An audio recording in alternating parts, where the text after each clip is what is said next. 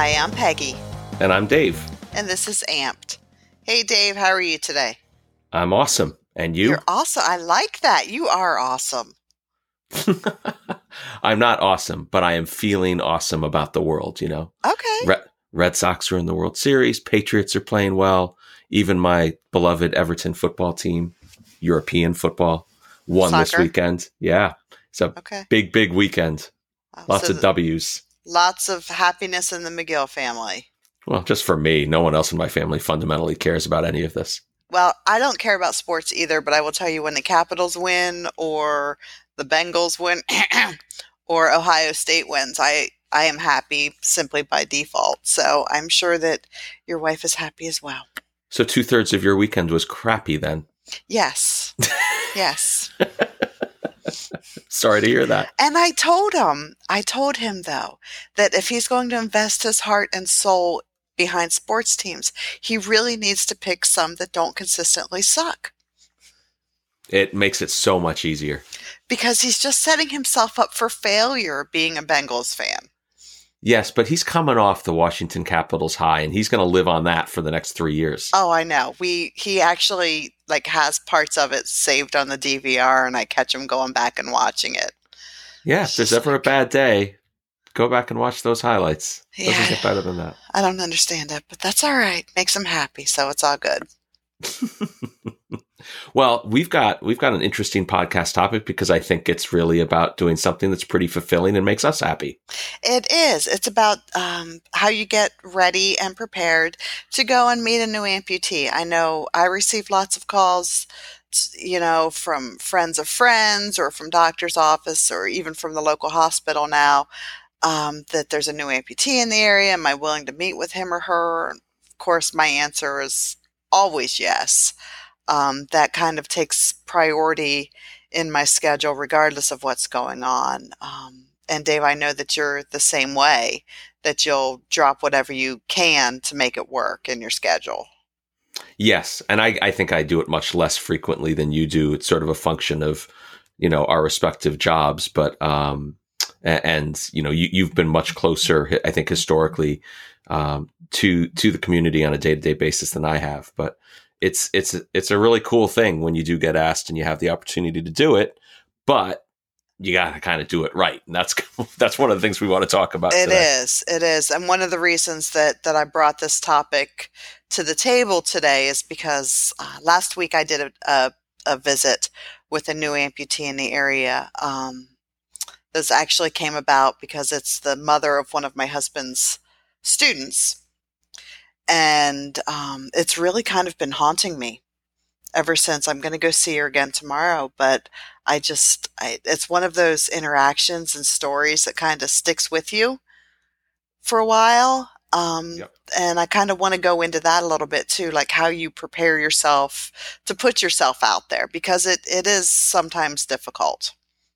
Yeah, it definitely can be. So why don't I do a quick overview and and you can get into the guts of this one a bit since I think this one is uh, you you thought of the topic and I think it's a great one and and you've had the most recent experience with it.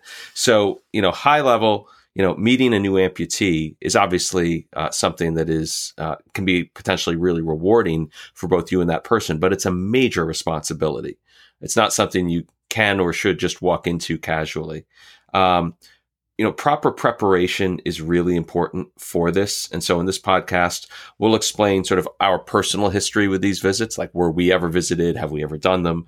Um, how to prepare in order to make the visit as possible, as positive as possible, and what we think our role is and what your role should be if you have the opportunity to ever visit a, a new amputee and provide them, uh, provide them support and or some level of guidance.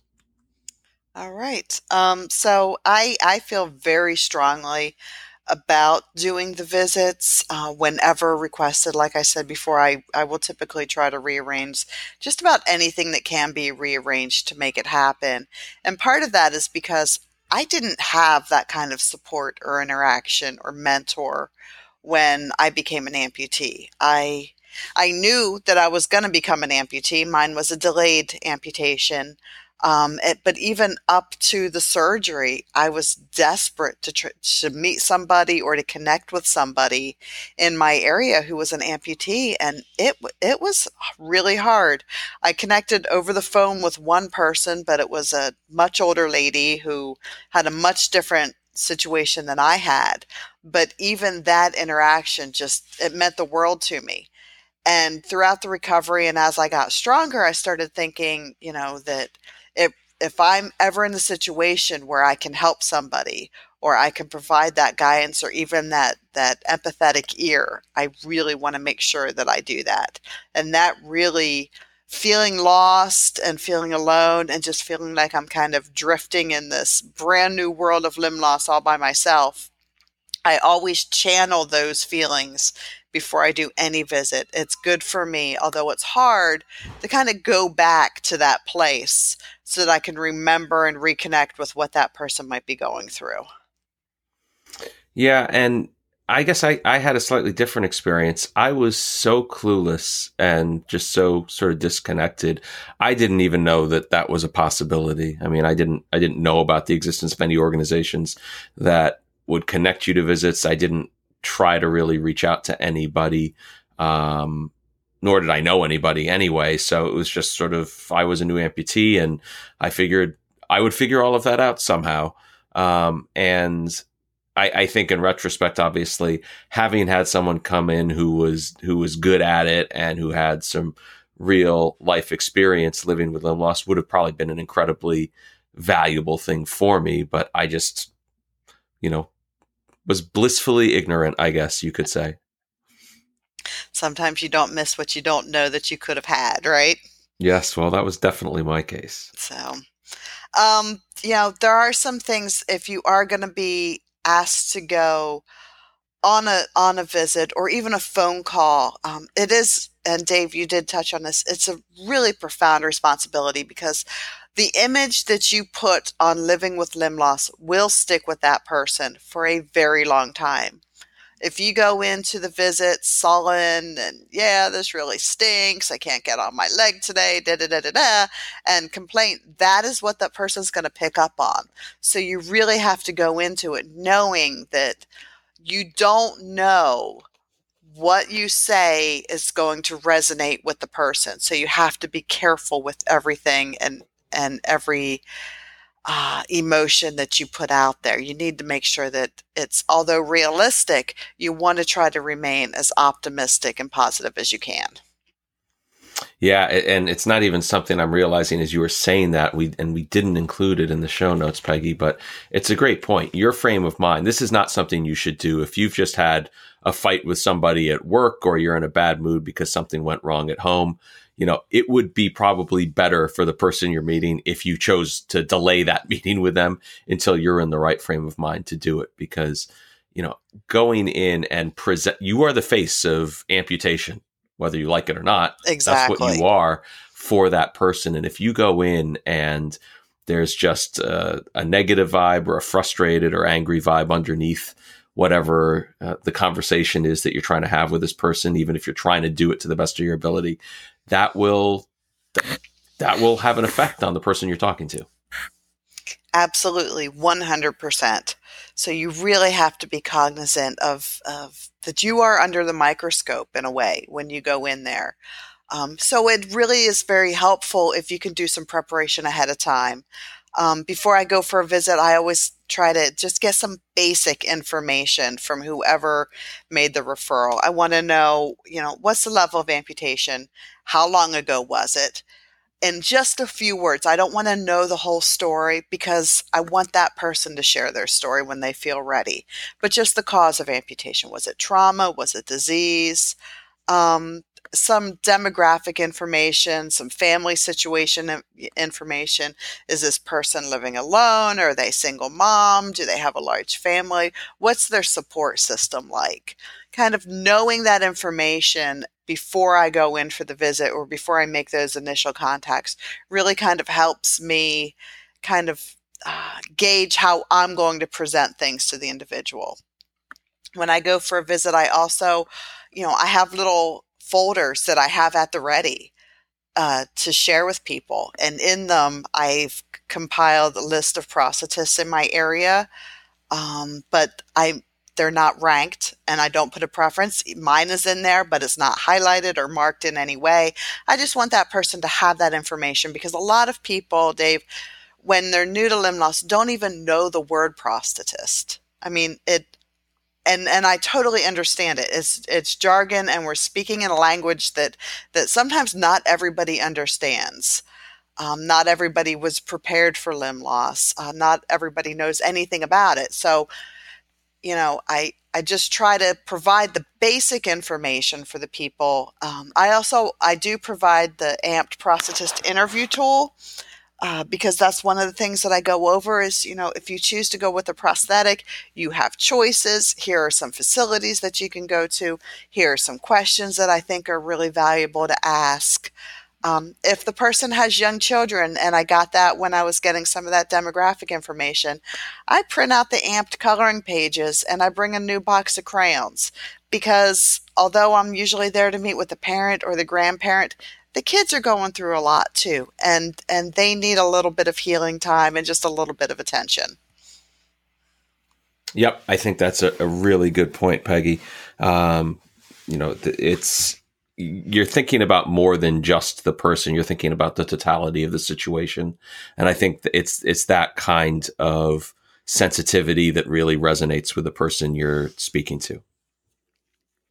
So and when i get there the very first thing that I do, I always introduce myself. Oh, I should backtrack a little bit. So let's just, um, when I'm preparing to go for the visit, I also, whenever possible, I make sure that I'm wearing something where my prosthetic is is visible.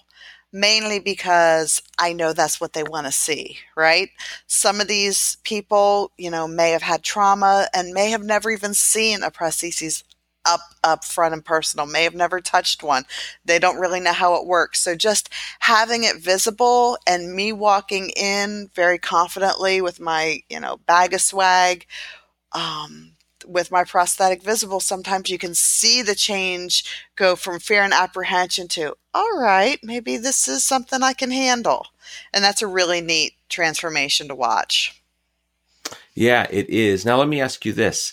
Do you uh, I have when I've done visits, I'm usually wearing long pants. I've never worn shorts to one of these. You don't wear a skirt. Uh, I definitely don't wear a skirt. um, I, not yet, at least. But um, well, that'll I be a podcast then. That will be. It will be. that'll be a podcast on many levels that will attract a whole different audience. Um, but I guess my question to you is, um, or my let me do it this way. My assumption has always been that if they want to see it, they're going to ask. Um, and so I've always walked in without having it clearly visible. And if they ask to see it, of course, I will happily lift up the pant leg and show them what's going on. But I've never wanted to force it right into someone's face um, by wearing shorts and being so obvious about it. Do you uh, do you come at it from the other side? I do because I think it's hard for some people to say, "Can I see it? Can I see what your leg looks like?" They don't know if socially that's an okay thing to ask, even if it's very obvious that that's why you're there. Um, and I just found that sometimes just kind of, you know, walking in, you know, very comfortable and sitting down as if it's just a normal thing because it is really in my experience has helped to quell some of those that anxiety and it kind of puts it right out there and then we're ready to go into the conversation. All right that's a really helpful perspective. Thank you. Um, so when when i do get there um, the main thing and i can't stress this enough is you're there to listen. That the visit's not about me, although I am benefiting from it. And, and people who do this kind of outreach, we do benefit from it because there's, it's very humbling and satisfying at the same time to be able to give back to somebody and to ha- kind of, you know, pay it forward on that road that you were just traveling. Um, but everybody has a different story. Everybody has a different, a different path that they took to get to that p- place and this, the visit, is not the time to share my journey or my path, other than the bare minimums. I've been an amputee for 15 years.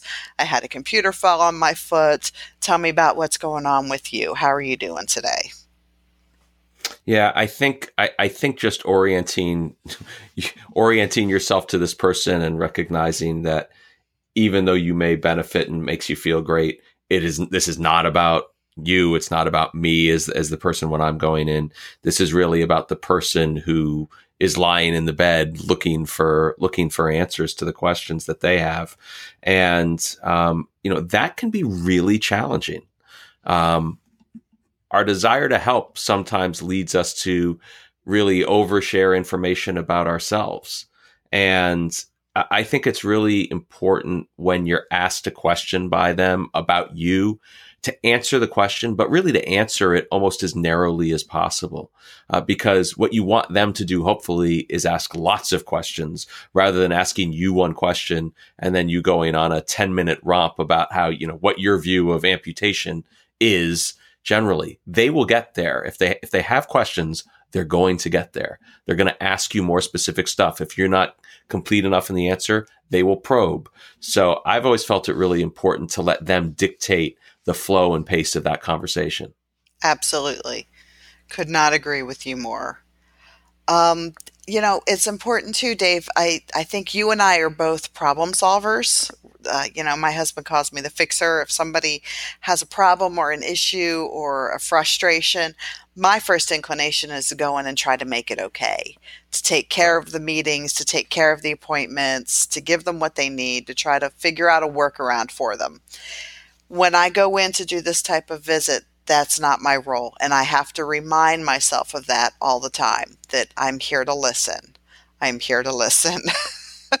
I'm here to listen. I'm here to relate. I'm here to put a positive face on limb loss because they're going to have enough people in their life looking at them through the, the glasses of pity and remorse. You know, um, I'm there to show that, that life isn't over when you lose a leg or an arm and that, you know, life will be different, but different doesn't mean worse. It's just different. Um, but that yes. is definitely something that that I have to constantly remind myself about. Um, I do a lot of visits in the hospital. And usually, when I do visits in the hospitals, there's more than just the patient there. And that's another situation where I have to remind myself that sometimes, you know, the patient isn't always ready for me to be there. It's the family who needs to see me. And this happened to me just a few weeks ago. I was called to do a peer visit um, in a local hospital. And I went there, and the woman asked a few questions and then called for her pain medication. Literally rolled over and fell asleep. And it was the husband who kept me there, asking question after question, wanting more information, doing that sort of thing. So, in that situation, I thought I was going for her, but it turns out that I went for him. And right. she actually called me then about a week later and was ready to start talking to me. So that's important to re- keep in mind as well.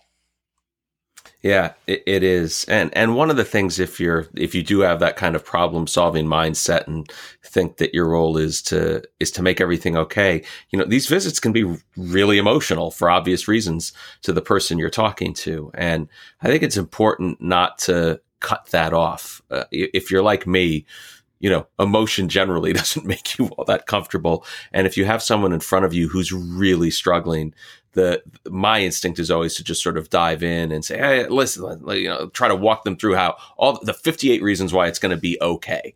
And so mm. try to usher them through whatever it is that they're feeling so they come out the other end of it more quickly. And that is not our job when we do this. And you kind of have to just sit there in the silence and the pain and and wait for them to to ask you to say something rather than interjecting actively into that. And it's hard. It I find myself struggling with that as well. It's sometimes just being there for the other person isn't about fixing the other person it's about just listening yeah. and that that leads me to another point and i think it's it's very important to remind everybody who is preparing to go out and do these visits um, is that we're not there to fix anything. That if you think that the person is suicidal or is is flirting with self harm or something like that, um, you know, you do need to to provide the resources for suicide prevention. If there's a loved one there, I've already already spoken with them about it. The person who referred me, sometimes I'll backtrack and say I'm a little worried, but it is not my job, nor am I trained, nor would I feel comfortable trying to tackle that responsibility of of helping somebody through that kind of mental health maze. Yeah, really good point, Peggy. Really good point. It it can get it can get very complicated. Sometimes, but sometimes they're also really simple and they're incredible. You know, it's you know if if I had met a person like that, knowing sort of how I was thinking about it at the time, you know, if if I was the person visiting me, it would have been probably a lot of fun because I would have just asked a thousand questions and it would have been like, when can I start? Mm-hmm. And that you know, it we don't mean to make this sound like it's always this you know wrenching horrific thing. It's kind of a mixed bag, just like the people you're talking to. Some are more positive, some are less positive. Peggy, one of the things you mentioned at the beginning of this was, you know, you had a really emotional experience doing one of these recently. And it might be interesting for people to get that perspective since you you mentioned it without any detail earlier. It's sometimes, you know, you you go into these visits, Dave, because deep down you really do care, right? deep down you re, you know your intentions are are authentic and I really just want to help people but every once in a while I meet somebody who just their situation just breaks my heart you know this woman uh, developed an infection in her leg ended up being an above knee amputee lost time from work because she was in the hospital fighting for her life, got discharged from the hospital to find out that they were evicted. She's living in a homeless shelter with her kids, no job, no money. And it's just like, it's really hard to go in there with a smile and, you know, Pollyanna, everything's going to be okay. Yeah. Sometimes they haunt you, right? And then I find myself, you know, Googling resources and looking things up and I have to backtrack. And, and I had to do that today and say, okay, I'm actually not her social worker though. She has a social worker. I've provided some some ideas to the social worker, but I need to back off now because this that is not my role. And I found myself going to that role a little bit too much. Yep.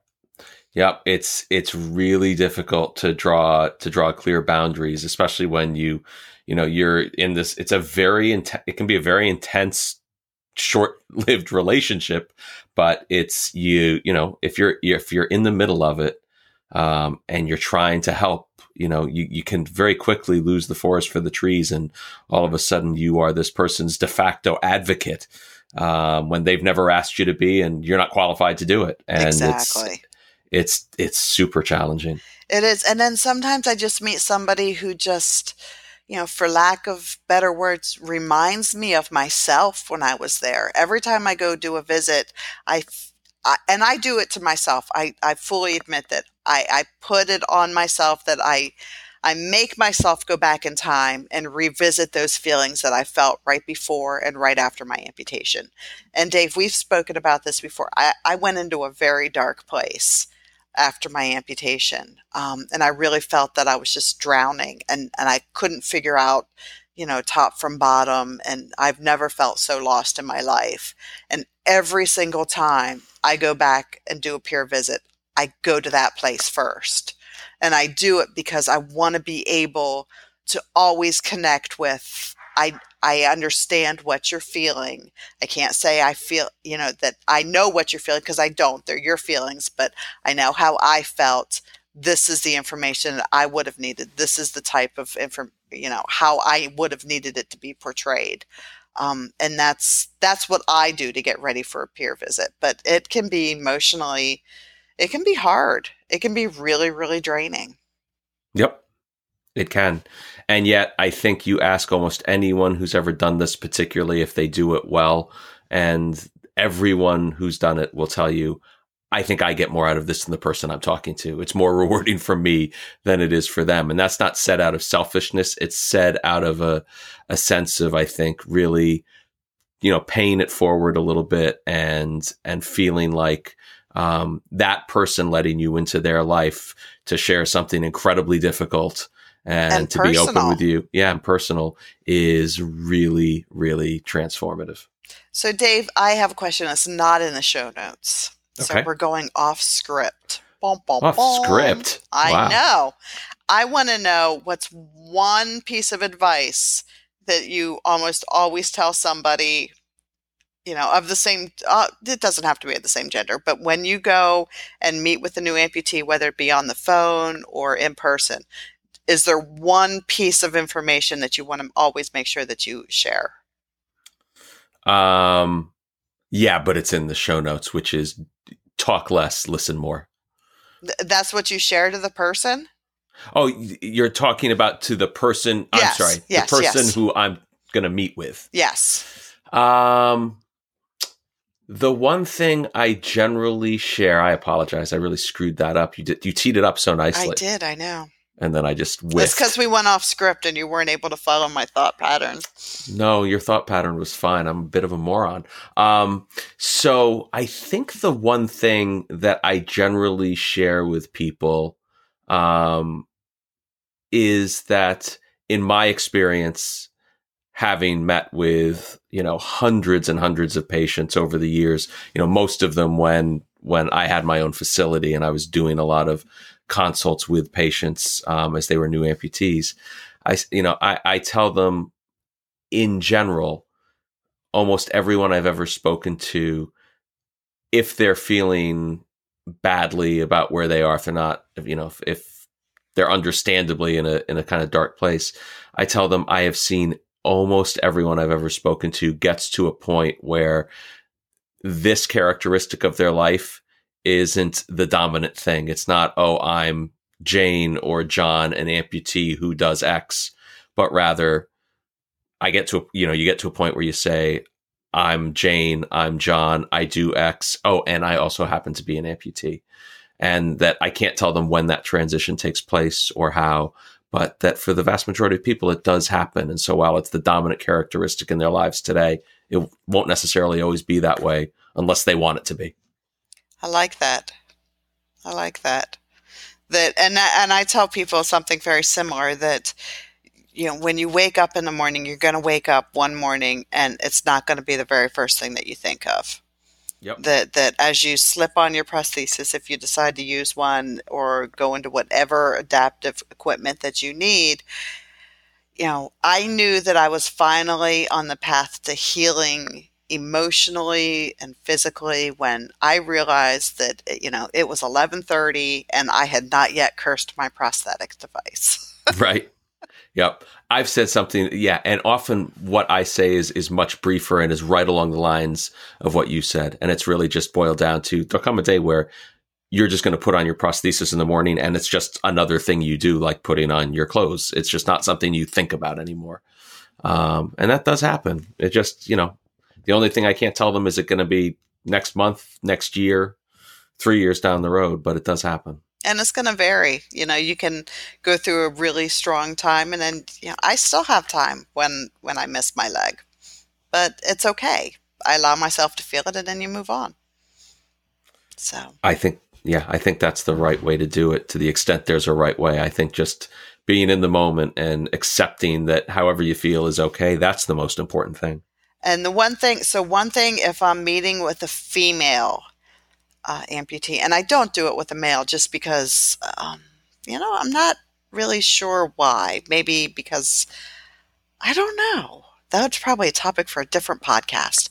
Um, but I, I let every female amputee, if it's appropriate and if I feel like we're kind of jiving conversation wise, I want every new female amputee to know that you know it's okay if you're gonna you you might experience body image issues. You might have trouble looking in mirrors. You might have trouble being sensual and sexy with your significant other for a while and it's okay that that's normal and that you can work through it. Because it can be really scary when you know all of a sudden you you can't stand the way that your body looks and you didn't know that that was going to be part of it and you think you should have it all together so that's probably the one piece of advice that I try to leave female amputees. That's a good one. I like that one. Uh, It's not something I don't know how guys would react to that. yeah, I, and I but never. I can but I can tell you after I became an amputee, I was really freaked out about what kind of physical relationship, Yeah. if any, I was going to have with my wife after that. yeah, I didn't know, and I thought about it, and it was it was stress inducing. Oh yeah. So the and and for me as well. That's why that you know I try to kind of dispel that right at the beginning because I think if you know that, then when you start feeling that way, it can it can help and go. Oh, this is probably normal. Okay, I can get through this. I can get through this. I can get through this, and you do get through it. I mean, but after my amputation, you know, I removed every full length mirror from the house. Did you? We did. Uh, we actually still do not have a full length mirror in the house. Isn't that interesting? I uh-huh. just never put them back up. But I could not stand to see the mirror on the back of the closet door and have me walking into it because I just kept hyper focusing on what I looked like walking with a robot leg and I could not move past it. And you know what? It was okay for me to take them down. Wow. And I'm just the opposite. Like if I could have mirrors on every wall so I could evaluate my gait and self correct all the time, I would. Okay. it's just, uh, but that's because I was sort of maniacally focused on actually trying to hide it Mm-hmm. by walking well. So Right. that that was kind of my rehab. You know, can I trick people? Very cool. Yeah. You want to summarize? I think we did, but we'll summarize again. Um, remember that when you're called to to meet with a new amputee, it is it's a huge honor, and it should be viewed that way, and it's also a huge responsibility. Dave, I know that you've never made that call. I have made that call. I've made the call of you know. I'm scared and I don't know what to do and I think I need to talk to somebody. And let me tell you, as somebody who's, you know, proud and independent and strong, it's really, really hard to ask for help. Of course. Really, really hard. Yeah. And if you acknowledge that and remember that going in, if you're called for a visit, even if you can't do it, at least acknowledge the outreach, write back, email back, call back right away if you miss the call, but but return that contact as soon as you can. Don't let that email sit in your inbox because that person is on the other line on their laptop constantly checking to see if their lifeline who has become you has responded. Yep, that is a fantastic point. If you if you leave them dangling, the chances that they will reach out again are very very low to anybody. Exactly. They're just going to shut down assuming no one can talk to them. and that's what happened to me. Yeah. Um, and that's why I talk all the time now. I think um, prepare for the for the visit. Um, do a little bit of research or recognizance if you can. Um, get yourself mentally ready for at you know for the tears that you might witness for the grief that you might witness the anger know that that's that person going through that journey and those emotions are authentic to them but they're not yours